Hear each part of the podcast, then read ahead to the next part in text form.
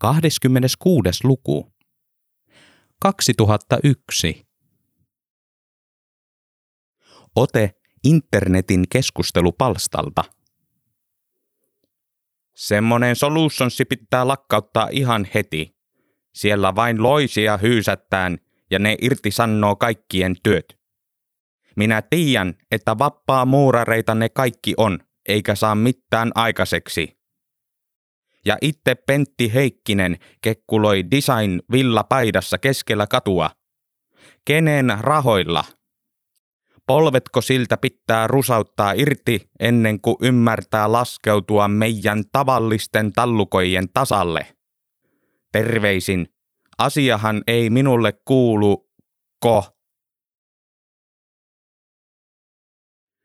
Pentti käveli kadun mutaista reunaa pitkin kohti toimistoa, kääntyili vähän väliä taakseen ja vilkuili polviinsa. Vielä ne polvet paikallaan olivat. Natinasta sen tunnisti. Ei niitä oltu vielä napsaistu poikki kenenkään toimesta, vaikka Tuukan näyttämässä internetissä semmoistakin oli uhkailtu. Ei mutavelliä reunustavasta asfaltista – saati lehdettömistä puista pystynyt päättelemään, oliko talvi vai kesä. Samanlaista mömmöä maassa oli vuoden ajasta riippumatta. Samanlaiset ilmeet oli yllä työläisillä ja vähän haparoivammat ilmeet työttömillä. Maaperä oli liukas ja ajatukset tahmeat. Myös Pentillä, joka tahtoi nähdä Liisaa sitä enemmän, mitä enemmän näitä kamalia uhkauksia Solutionsin toimiston näyttöpäätteeltä Tuukka ääneen Pentille luki. Käynti Liisan luona kerran kuussa ei riittänyt ryönältä suojaamaan. Operaatio N YT Nytiä oli käyty nyt yli puolitoista vuotta. Työ oli raskasta ja pitkäveteistä ja typerää – Yhteistoimintaneuvottelujen mallipohjasta muokattiin mantra, jota toisteltiin jokaisessa yrityksessä. Päästettiin esimiehet ja muut napa-ihmiset pälkähästä ja saatiin kaikki syyt omaan niskaan. Kainuu alkoi hajota pala palalta, kymmenen tai viidentoista ihmisen erissä. Hankalaa sitä oli oikeuttaa millään tavalla. Rakentavuutta ihmiset vaativat, eivät purkamista. Ei siinä auttanut sanoa, että katkomalla kuluja Kainuu oli saamassa itselleen etulyöntiaseman kansainvälisessä kilpailussa, kun se kilpailu oli karannut jo kauan sitten Kiinaan. Pentti pääsi toimistoon ja näki pöydällä päällimmäiseksi nousseen työtehtävän. Siinä luki Gig, Talgo, Otanmäki. To be YT 60. Top priority due today. Abdullah laittoi CD-soittimen äänen voimakkuutta kovemmalle ja makusteli vaikeita laulun sanoja mukana. Kirka toimi mennen tullen parempana opettajana kuin mikään köykäinen kielikurssi. Abdullah selitti englanniksi Tuukalle taustapeiliin, käyvänsä mielellään vapaa-iltoinaan Kajaanin rautatieasemalla istuskelemassa ja toivomassa, että joku kulkija kysyisi häneltä yöjunan lähtöaikaa. 22 ja 45. You'll get there tonight as well, vastasi Tuukka. This one's easy. In and out, buddy. Otan mäkki, otan mäkki, Abdullah vastasi. What are we expecting? Sano suomen kielessä, niin minä opin. Jos luulet, että Kajani on kurja, niin ootapa otan mäkeä, Tuukka vastasi. Kaupunki jäi tehtaineen taakse ja alkoi kuusten varjostama tie kohti routavaurioita. Suoralla osuudella Abdullah vilkaisi jälleen taustapeiliin ja kysyi ehdalla suomen kielellä, miksi Otanmäki on niin kurja? Tuukka selitti. Kuvittelepa suuri ikäluokka. Siis nämä Pentin ikäiset ja näitä sadoittain. Koko Otanmäki on pullollaan näitä. Ihan tavallisia suomalaisia keski-ikäisiä talliaisia, jotka huhkii ja puhkii kaivoksessa vuosikymmenet ja luottaa SAK ja Jumalaan, vaikka jopa ateistitkin tietävät uskoa ennemmin pyhiin henkiin kuin ihalaisen lauriin. Abdullah keskeytti kysyäkseen, mikä on SAK. Makusteli sitten Suomen ammattiliittojen keskusjärjestöä kirkan päälle ja pohti joskus käyvänsä Hakaniemessä istuskelemassa ihan siltä varalta, että joku turisti kysyisi, että mikäs tuo talo tuossa on. Sitten ne kömpii sieltä kaivoksesta ylös ja huomaa olevansa junatehtaassa, Tuukka jatkoi. Ne rupeaa hakkaamaan junia ja luottaa bilateraalikauppaan ja SAK ja Neuvostoliittoon, mutta yksi kaksi kaikki romahtaa ja tilauslista näyttää nollaa. Vuodet vieri eikä mitään tapahdu, paitsi eläköitymistä ja virtsan karkailua.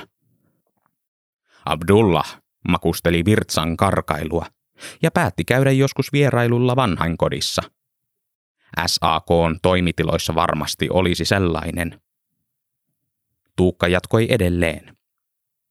Muu maailma loikkaa vapaakauppaan ja vapaampaan markkinaan, mutta tämän piskuisen tehtaan keski-ikäiset jaksavat yhä uskoa, että Kekkonen nousee vielä kuolleista jonakin päivänä.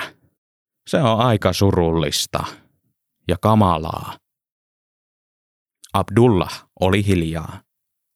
Kirkakin lauloi viimeisen tahtinsa ja hartautui aiheen ääreen – Tuukka huomasi Pentin tuijottaneen koko matkan ikkunasta ulos vaiti ja alakuloisena. Ei hemmetti, Tuukka ajatteli. Juuri todettu suuren ikäluokan analyysi istui Penttiinkin. Toivottavasti tämä ei loukkaantunut. En mä siis sua tällä jämähdyksellä tarkoita, Pentti. Sä oot eri juttu, Tuukka sanoi, ja sai Pentin havahtumaan myrteistään. Ei hän ollut kuunnellut. Hiljaisuutta kesti Otanmäelle asti, jossa repsottavat ikkunat ja ihmiset yrittivät pitää itseään kasassa.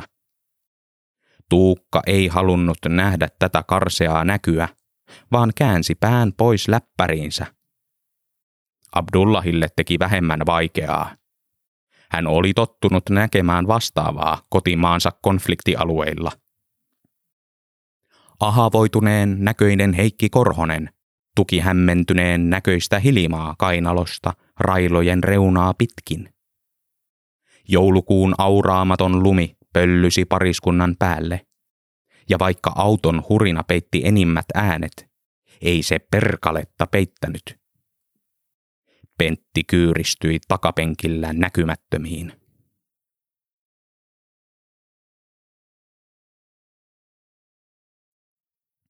Keskussairaalan ilmoittautumistiskillä Heikki julisti nyrkkiä puiden, ettei voinut vedellä monia kymppejä lompakosta noin vain. Sitä paitsi oli erittäin kieroa laittaa hinnasto myös euroissa, vaikkei semmoista rahaa vielä ollut käytössä ja olemassa. Tämän sairaalan kävijäkunta koostui niin iäkkäistä vanhoista ihmisistä, että väkisinkin menivät nähdyistä numeroista sekaisin – kun luulivat tulleensa maksimarkettiin. Vastaanottovirkailija kuunteli kiltisti ja vastasi, että mikäli potilas on sotaveteraani, ei päivystysmaksua luonnollisestikaan tarvitsisi maksaa. Tämä oli Heikille pöyristyksen paikka. Ensinnäkin, vaimo oli talvisodan syttyessä yksivuotias. Toisekseen, mikä etuajo-oikeus veteraaneilla muka oli? Oliko Hiliman vika, ettei kontannut suoraan lottapukuun. Hilima nyki hihasta, halusi pois ja ennemmin vaikka yksityiselle ja kaikista mieluiten kotiin. Vain kuolleen ruumiin yli semmoisiin yksityisiin riistolaitoksiin, Heikki puhisi. Eikä kotiinkaan mentäisi, ennen kuin lääkärin pakeille päästäisiin. Vastaanottovirkailija pyöritteli silmiään ja pyysi istumaan.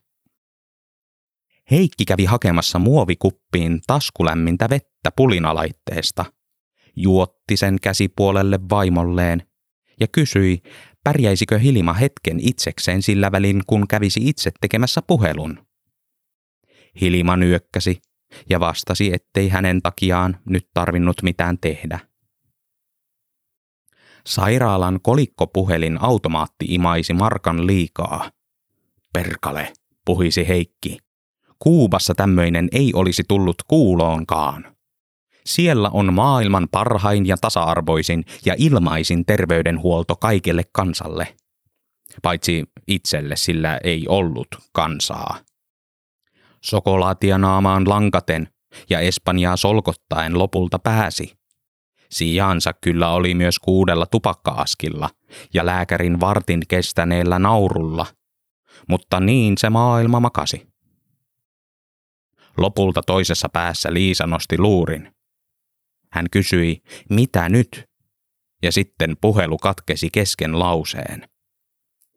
Heikkiä ei nyt ainoastaan sapettanut, vaan suoranaisesti ärsytti. Liisa oli kovasti koppavoitunut viime aikoina. Kun valmistuisi paperimieskoulusta, siirtyisi seuraavaksi UPMn sikariportaaseen ja huuhtoisi kalliilla viskillä mielestään kaikki duunarivuotensa.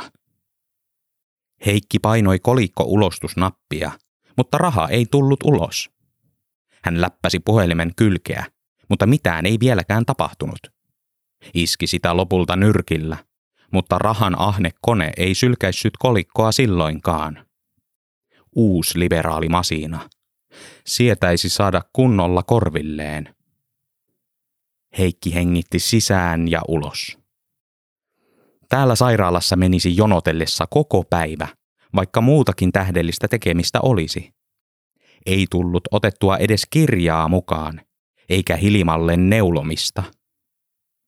Miten täällä oikein jaksoi olla?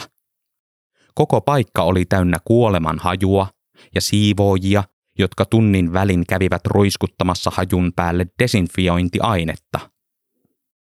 Heikki nosti luurin ja koputteli sillä puhelinta – josko se markka sieltä tulisi.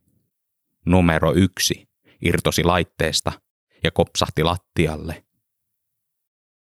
Kyllä siitä käry nousi, kun Hilma unohti aamulla kattilan liedelle. Puuro paloi pohjaan ja mustui kauttaaltaan. Hilma itse palasi kutomaan, kunnes huomasi ja huudahti, tepsutteli takaisin keittiöön ja otti paljain käsin kattilasta kiinni poltti näppinsä ja viskasi hätäpäissään esineen käsistään lattialle. Puuro levisi pitkin mattoa ja haisi nyt samoin kuin haisi vaimon palanut käsi. Paljon oli Hilma toheloinut viime aikoina, mutta tähän asti ei ollut tarvetta käydä lääkärissä. Nyt oli. Oli se käsi sen verran pahan näköinen. Heikki pani sormen kolikkopesään ja yritti kurkotella sormella lanttia. Toisella kädellään hän koputteli laitetta eri puolilta, löysi onton kohdan ja paukutti sitä voimakkaammin. Tälle rakkineelle ei saanut antaa periksi, vaikka kaikessa muussa pitikin antaa. Jyrän alle oli jäänyt niin aate kuin Otanmäkikin. Otanmäessä oli tänään ollut tiedotustilaisuus ja henkilöstöpalaveri, ja vaikka sun mitä Jeesustelua. Espanjalaiset siellä irtisanoivat kunnon duunareita. Kyllä sitä kuitenkin aina mieluummin täällä sairaalassa oli kuin siellä. Täällä kuolema ei ollut niin vahvasti läsnä. Heikki tunsi sormen päässä jotakin metallista ja paukutti onttoa kylkeä sekä vatkasi sormeaan kolikko ulostuspaikassa – yritti saada rahan liikkeelle. Ei saanut. Hoitajan sai. Valkoasuinen hoitaja tuli. Koputti Heikkiä olkapäähän naama rutussa ja ilmoitti, ettei puhelinlaitetta sopinut rikkoa. Ei tietenkään, Heikki puhisi itsekseen. Tässä oltiin nyt vain toteuttamassa oikeutta ja kohtuutta. Kukaan ei korhosta vedättäisi. Ei kapitalisti, eikä puhelinlaite. Hoitaja irvisti ja kopisteli pois. Oli siinäkin asiakaspalvelija. Useimmat asiakaspalvelijat olivat ikäviä. Samalla tavalla ikävinä olivat olleet sekä Otanmäen kapakkimikko ja kaupan Kalle. Velaksi ei saanut, eikä Hiliman rahat aina riittäneet. Heikki paukutti nyt puhelinta niin, että läheisen kanttiinin vitriinin viinerit hypähtelivät ilmaan. Joku hermoheikko asiakas alkoi ulista. Ulina toi paikalle turvaliikkeen miehet, ja turvaliikkeen miehet jäntävät kätensä, jotka ojentuivat Heikin olkapäälle ja pyysivät rauhoittumaan. Ei Heikki rauhoittunut. Köyhää ihmistä ei pitäisi tällä tavalla kiusata ja höykyttää. Ei rahallisesti, eikä pohjaan palaneella puurolla. Puhelimen hakkaaminen oli vain hyvästä ja oikein. Heikki antoi laitteelle turhautuneen kommunistin selkäsaunan.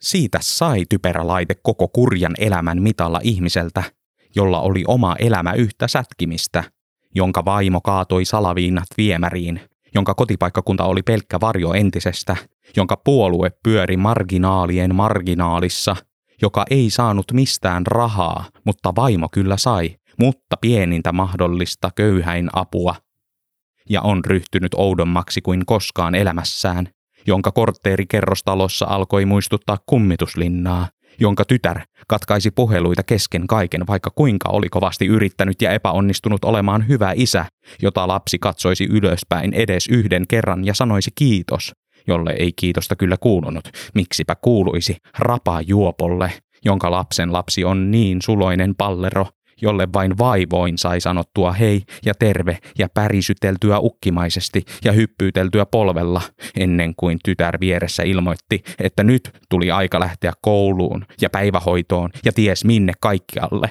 paitsi ukkilaan. Luuri meni tohjoksi. Vartiointiliikkeen miehet seisoivat etäämällä silmät palloina. Taisivat olla märkäkorvia, kun eivät tohtineet vanhaan mieheen tuon enempää koskea. Nuoria untuvikkoja, jotka taputtelivat vain selkään, eivätkä sitäkään kunnolla osanneet.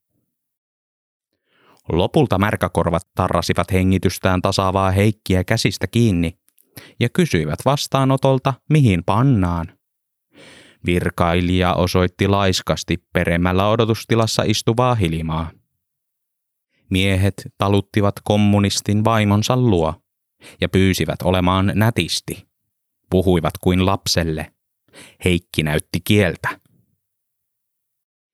Hilima istui kädet sylissään ja tuskasteli. Hän halusi pois. Ei hän tahtonut mitättömine käsineen kuluttaa veronmaksajien rahoja, kun samassa huoneessa tepasteli raajarikkoisiakin.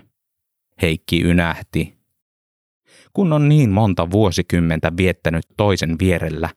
Sitä tiesi jo pelkästään eteensä katsomisesta toisen näkevän samat asiat. Tiesi myös, mitä toisen teki mieli. Hiliman teki mieli lehteä, joka nökötti viiden metrin päässä tarpeettomana. Heikki noukki sen ja ojensi vaimolleen. Lehti tipahti naisen otteesta lattialle.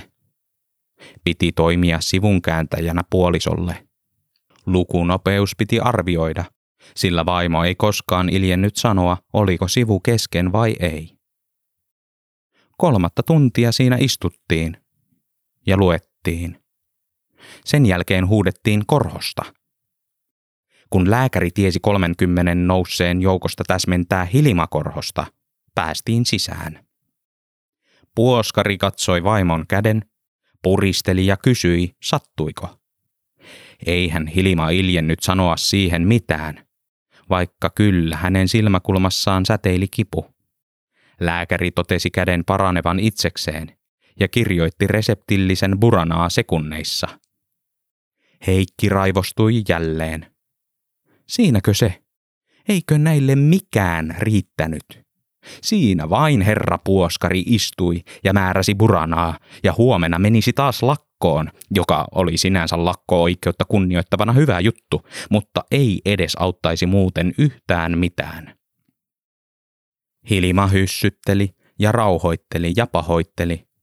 Tarttui äksyä miestään hihasta. Perusteli, että auton parkkimittarikin oli varmasti jo täynnä, ja yliajalla – että mentäisiinkö jo. Tänne tultiin bussilla eikä autolla, Heikki kimmahti. Ei noilla käsillä voi ajaa, eikä minun kahdella alueella.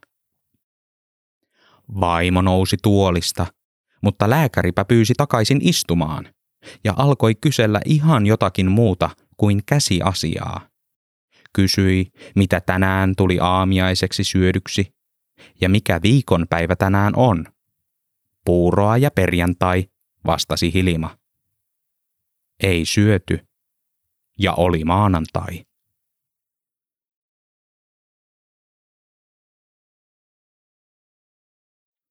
Kuulepa Liisa, sinä oot käynyt monet kurssit tämän mukaan kahdesti.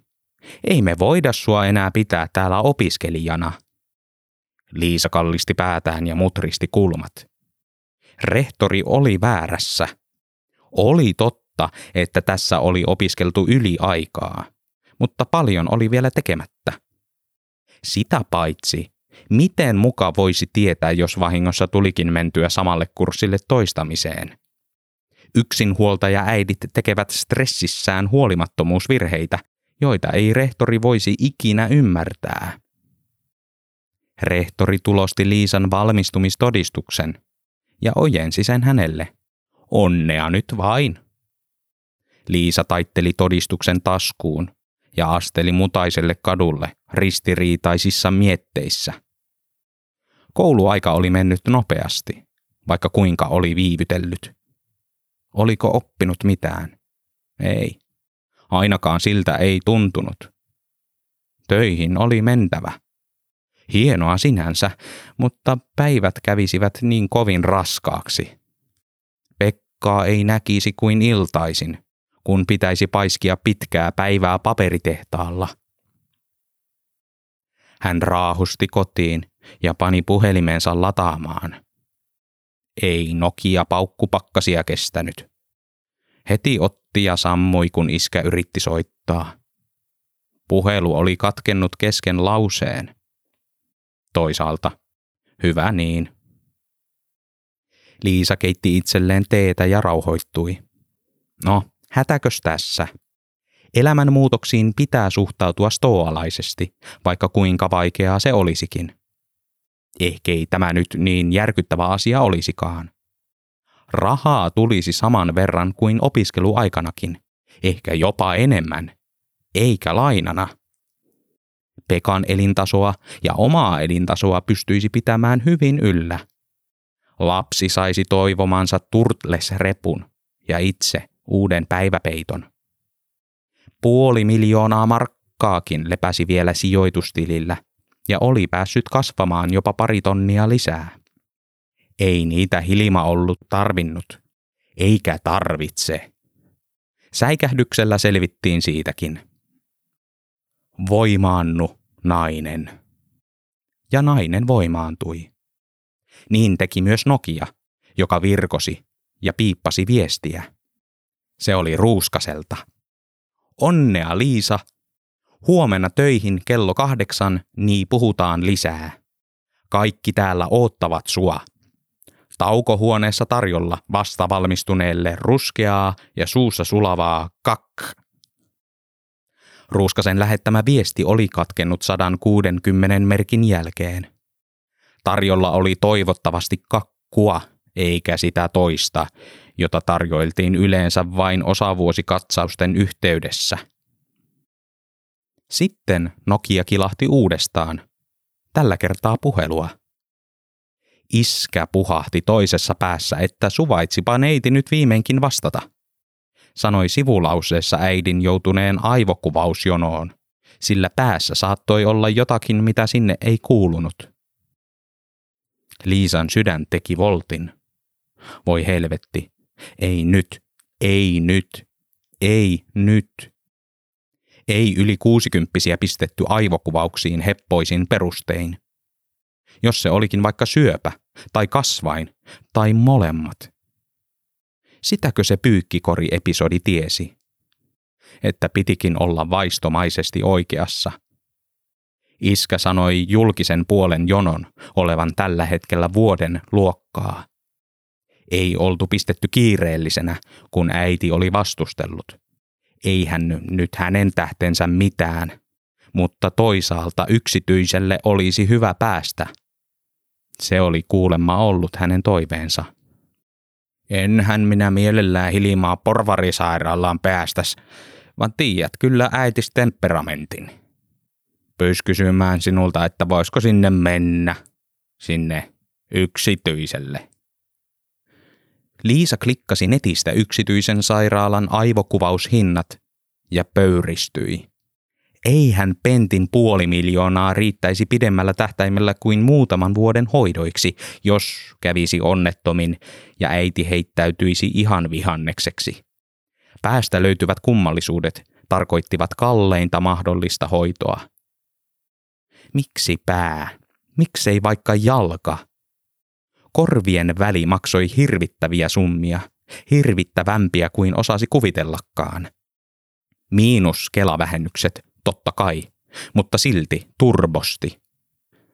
Eikä tietenkään ollut mitään vakuutuksia. Liisalla ei ollut tahtoa maksaa pennin jeniä. Puoli miljoonaa markkaa kiusasi hänen mieltään, sillä niiden vaihtoehtoisista käyttötarkoituksista oli ehtinyt jo niin paljon haaveilla – ne pitäisi nyt sittenkin hassata äitiin, eikä poikaan, vaikka ne rahat paljon mieluummin kuluttaisi eläviin kuin kuoleviin. Ei Hilimaan tuhlattavat rahat kasvaisi koskaan korkoa, vaan lopulta horsmaa. Mitä jäisi Pekalle ja itselle? Ei mitään. Mutta ymmärtäisikö hän tätä matematiikkaa se pieni lapsi, joka niin kovasti mummostaan jostain syystä tykkäsi? Käsittäisikö hän, jos selittäisi tilanteen, panisi kovan kovaa vastaan ja kertoisi, että mummon hoidot olisivat pojalta pois? Sanoisiko poika, että hiiteen mummot ja tänne uusi konsoli? Pelattaisiin sitten mitä tahansa uutta peliä oikein pieteetillä ja pitkään. Unohdettaisiin mummo ja elettäisiin oikein leveästi kaksistaan. Voiko sellaista vaadetta lapsen ylle laittaa? Ja moittisiko Hilima siinäkin tapauksessa? Ehkä oli kuitenkin parempi pitää sijoitusrahat sijoitusrahana, antaa niiden kasvaa mukavasti ja etsiä muualta Hiliman mahdollisiin ja mahdottomiin hoitoihin jonkinlaisia pääomia. Paperitehtaan palkasta ne toki voisi ottaa, mutta sellaiseenkaan ei tehnyt mieli. Omasta selkänahasta taottavaakaan rahaa ei siihen emäntään upotettaisi. Oikein vistotti ajatus. Liisa teki pieniä laskelmia. Hän mietti, voisikohan Pentiltä saada vielä lisää lainaa. Sellainen varmasti kannattaisi, jos sijoitusrahat tuottaisivat tarpeeksi hyvin korkoa – Niillä koroilla voisi sitten lainat maksaa joskus pois. Vivutusefekti, vai miksi ne ekonomistit sitä kutsuivatkaan.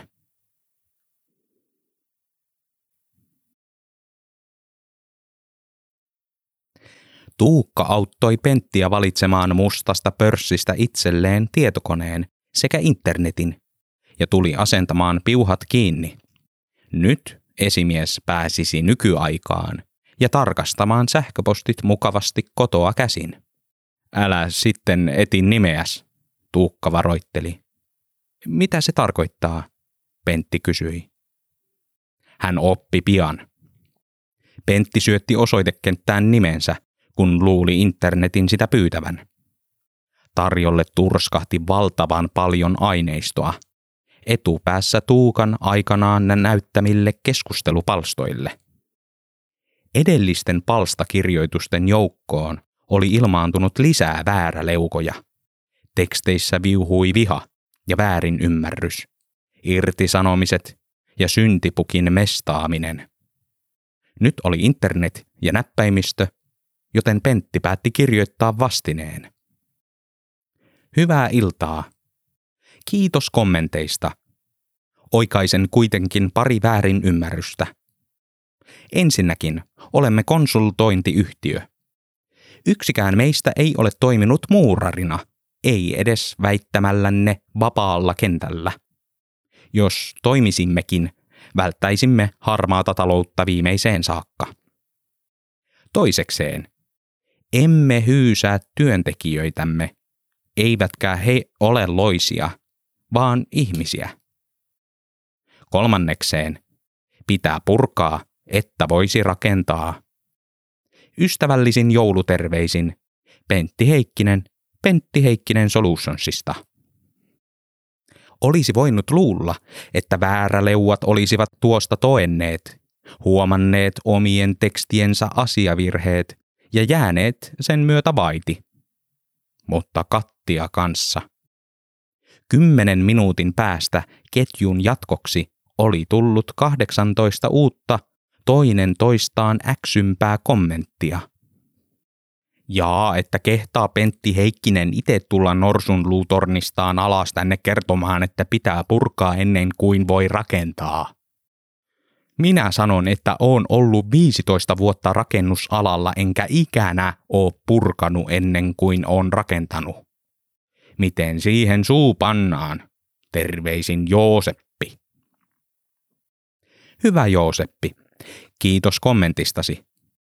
Pentti Heikkinen Solutions tekee kaikkensa saadakseen maakuntaan investointeja. Kaikki kehityskelpoiset ideat ja vinkit ovat tervetulleita. Yst terve, Pentti Heikkinen, Pentti Heikkinen Solutions. Anna kunnon kristityille töitä, vai menneekö niille muille ja hyville velille ja vapaamuurareille nekin?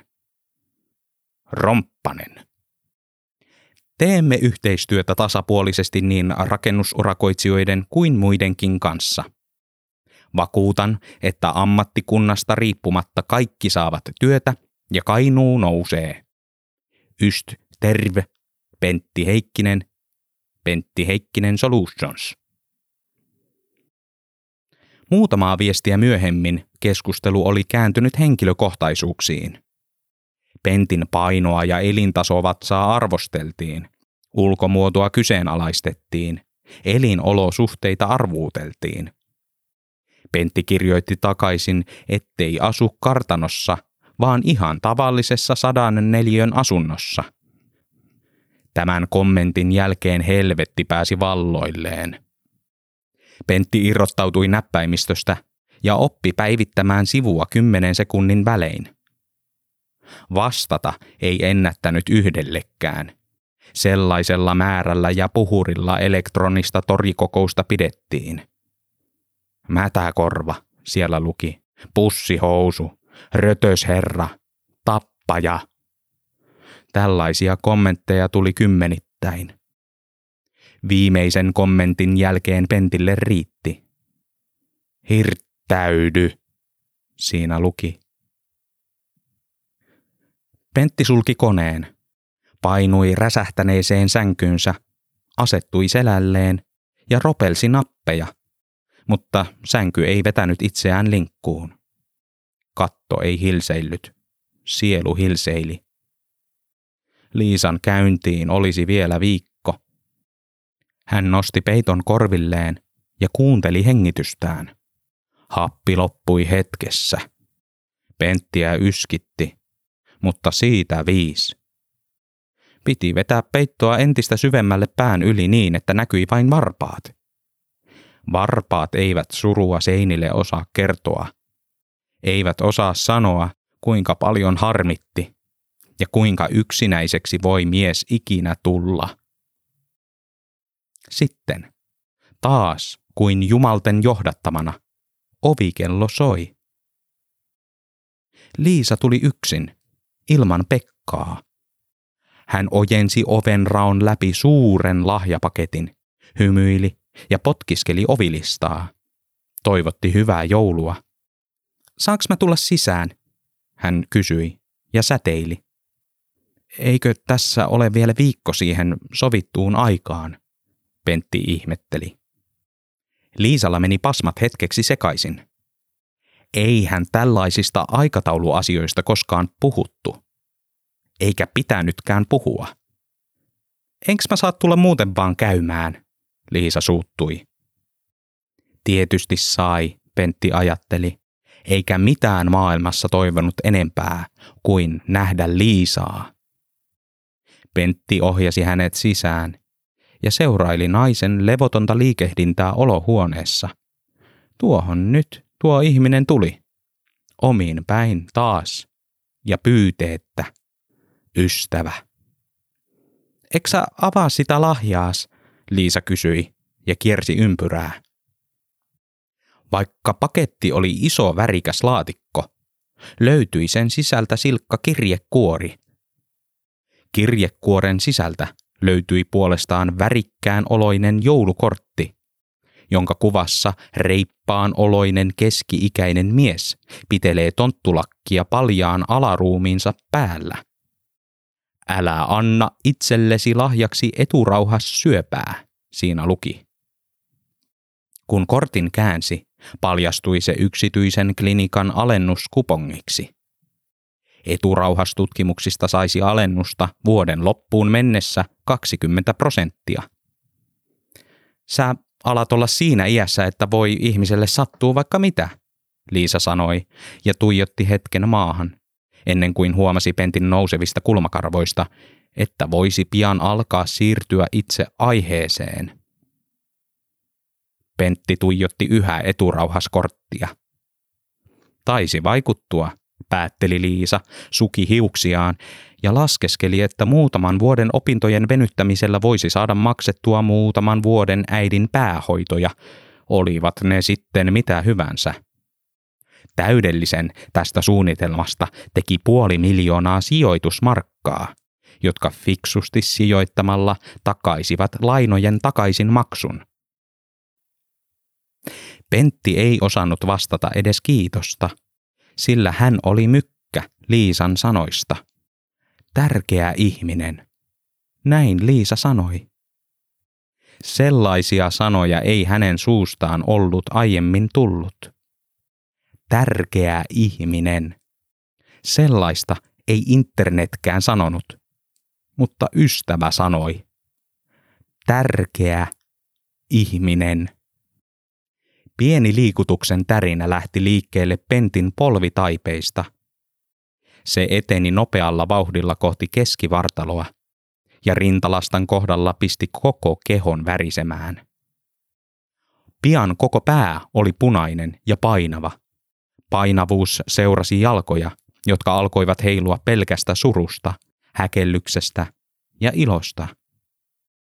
Joululahjakuponki tipahti lattialle ja perään romahti koko mies. Valtava tunne lamautti Pentin. Kaiken tämän oudon työn ja kaikkien irtisanottujen vastaansanomisten takana oli sittenkin jollekulle tärkeä ihminen. Liisa säikähti. Mikä Pentille nyt tuli? Ei kai sydänkohtaus. Hän juoksi Pentin luo, nappasi kädet kasvojen edestä tuijotti tiukasti silmiin, hahmotti surun ja säikähti itsekin. Kun muuten niin ilmeetön mies oli noin vääntelevän ilmeikäs, on varmasti jokin todella vinossa, tiesi Liisa. Ja mikäli Pentillä olisi jokin vinossa, olisi itselläkin. Ei tulisi mistään tukea, vaan ihan yksin pitäisi pärjätä raskaassa maailmassa. Liisa tarttui Penttiä lujasti kiinni, sulki syliinsä ja halasi niin pitkään, että Pentin kyynelkanavat muodostivat lattiaan joen. Koko ilta siinä meni tyrskiessä. Pentti istahti sängyn reunalle ja antoi Liisan tuoda itselleen vettä, niiskutti ja hörppi nestettä kupista. Liisa silitti hiuksista. Penttiä hävetti että pitikin mennä tällä tavalla avautumaan. Anteeksi tämä äskeinen, Pentti sanoi. Minulla on ehkä vain työpaineita. Liisa luuli ymmärtävänsä. Kyllä hänkin oli kuullut, mitä Pentistä oltiin selän takana ja edessä ja sivulla puhuttu.